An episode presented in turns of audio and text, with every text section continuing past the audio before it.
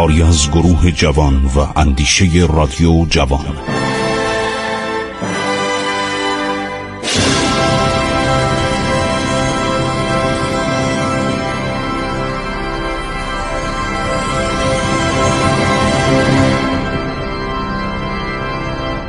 بسم الله الرحمن الرحیم.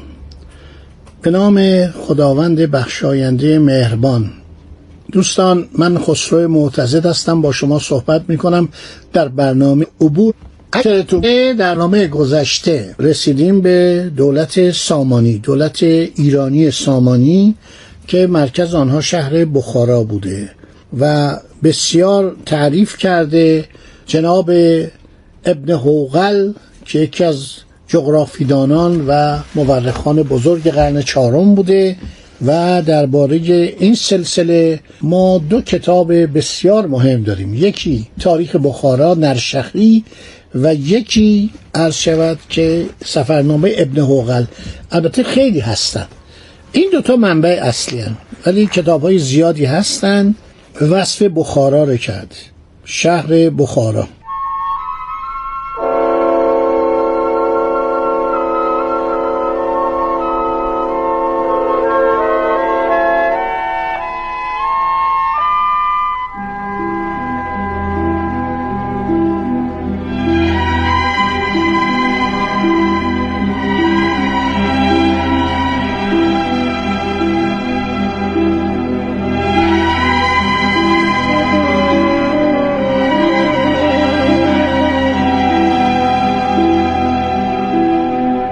ابن حوقل داره از بخارا صحبت می‌کنه.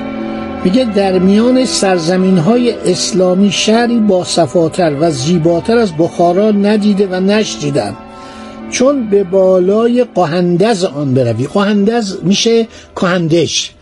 قهندز. یعنی کهندش. اون وسط شهر یه جایی بوده. بهش می‌گفتن کهندش. یعنی دژ قدیمی. پادگان اونجا بوده. مرکز امیر اونجا بوده. کوتووال فرمانده شهر والی شهر شهردار یا شهرمان شهر در اون کهندش بوده. عربا اینو کردن قهندز قهندز یعنی به جای دش کهندش کردن قهندز ربز دورش بوده. بعد شارستان خود شهر بوده. هر شود که نوشته شهری با صفاتر و زیباتر از بخارا ندیدم. چون به بالای کهندج آن بروی بیرون شهر را چنان می‌بینی که سبزه ها به آسمان آبی پیوسته است. گوی آسمان کبود بر بساتی سبز خم شده و کاخها چون سپرهای تبتی و ملتی می نمایند یا بسان ستارگان آسمان در میان آبادی ها سفید و درخشانند. ببینید چی بوده این مملکت. سبز خورم. من در این آثار نیارخوس خواندم. نوشته های نیارخوس که سپه سالار اسکندر بوده و اصل نوشته ها گم شده. آریان مورخ یه قرن دو قرن بعد اینا رو تنظیم کرده به دست آورده. میگه که دارالاماره سراسر خراسان در بخاراست یعنی دولت ساسانی کم کم بر خراسان هم دست پیدا کرد. اینا وقتی سفاریان رو مغلوب کردن خراسان هم جزو نوایی اینا شد. حتی ما می‌دونیم تا قسمت ری هم پیش آمدن. گاهی مازندران هم تحت عرض شود که فرمان این سلسله ایرانی بود. زبان مردم بخارا زبان سقدی با اندکی تحریف است و به زبان دری نیز سخن می‌گویند. مردم آن در ادب و دانش و فقه و دینداری و امانت و حسن سیرت و کم ضرر بودن و نیکی رساندن و بخشش و پاک نیت به مردم سایر نوای برترن. نوشته سکاش نام درهم و دیناره با کالا نیز داد و ستد می‌کنند. یه درهمی به نام قطریفی دارند که از آهن و روی و سرب و جز آن است. خیلی نکات قشنگ درباره این مردم. این مردم مثل ما بودن ها. فکر نکنید مثل ما صبح بلند می‌شدن نمازشون رو میخوندن عرض شود مشغول کاراشون می شدن عاشق می شدن سر کار می رفتن کارخانه می رفتن بازار داشتن کارخونه های موقع یعنی کارگاه کارگاه هایی که داشتن. همین آرزوهای ما رو داشتن. از دنیای اطراف چندان خبر نداشتن برای اینکه دنیا اون موقع خیلی مجهول بود و سفر کار سختی بود. تنها جایی که می‌رفتن این سفرهای بازرگانی بود و مهمتر از همه یکی از عرض شود که برتری های اسلام مسئله سفر حج بود که شما دیدید گفتم براتون از آسیای جنوب شرقی با کشتی با کشتی اون موقع حرکت می‌کردن میومدن به عربستان.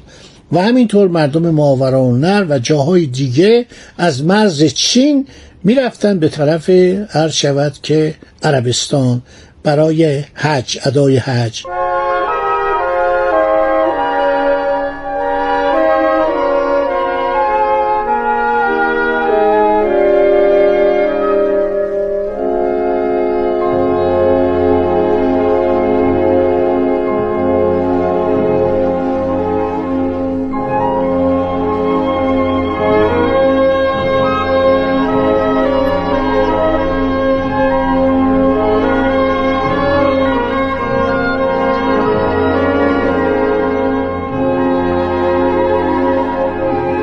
همین ملت برمه ما در تاریخ ایران به اینا پگو میگیم. مردم پگو یا برمه مسلمان بودن عده زیادی از اینها که بعد کم کم بودایی ها جای اینها رو گرفتن. اینها می اومدن با کشتی های خودشون به خلیج فارس می اومدن در عربستان پیاده می شدن یا در بنادر دیگر عربستان پیاده می شدن و برای مراسم حج می رفتن و جالبه که در زمان شاه سلیمان صفوی یک سفیری از ایران میره به تایلند به کشور سیام. اونا درخواست می‌کنن. بعد اونجا می‌فهمن یه شخصی به نام قمی صدر اعظمه و ایرانی ها در تایلند بودن. پادشاه تایلند از شاه سلیمان صفوی درخواست می‌کنه چون شما نیروی دریایی قوی دارین و پرتغالیا و اسپانیایی رو بیرون کردید به ما کمک کنید که ما پگوها رو بیرون کنیم. من برام این کلمه پگو خیلی محجور بود گشتم و گشتم فهمیدم برمه. نام باستانی برمه پگو بوده.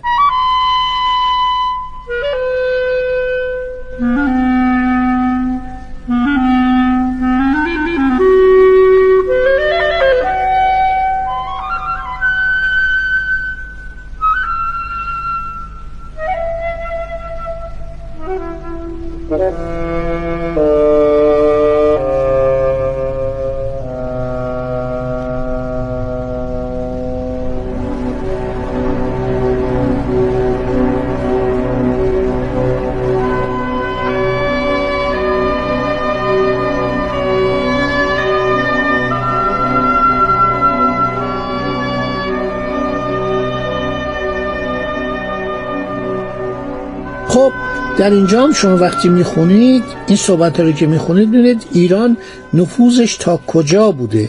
تا کجا زندگیشون ادامه داشته معاشرتشون داد و سترشون تجارتشون؟ با شطور این جاده ابریشم بیخود که نبوده. همینطور راه های دریایی که ایرانی ها در دریا تا اقیانوس هند می‌رفتن تا جزیره سیلان یا سریلانکا می‌رفتن.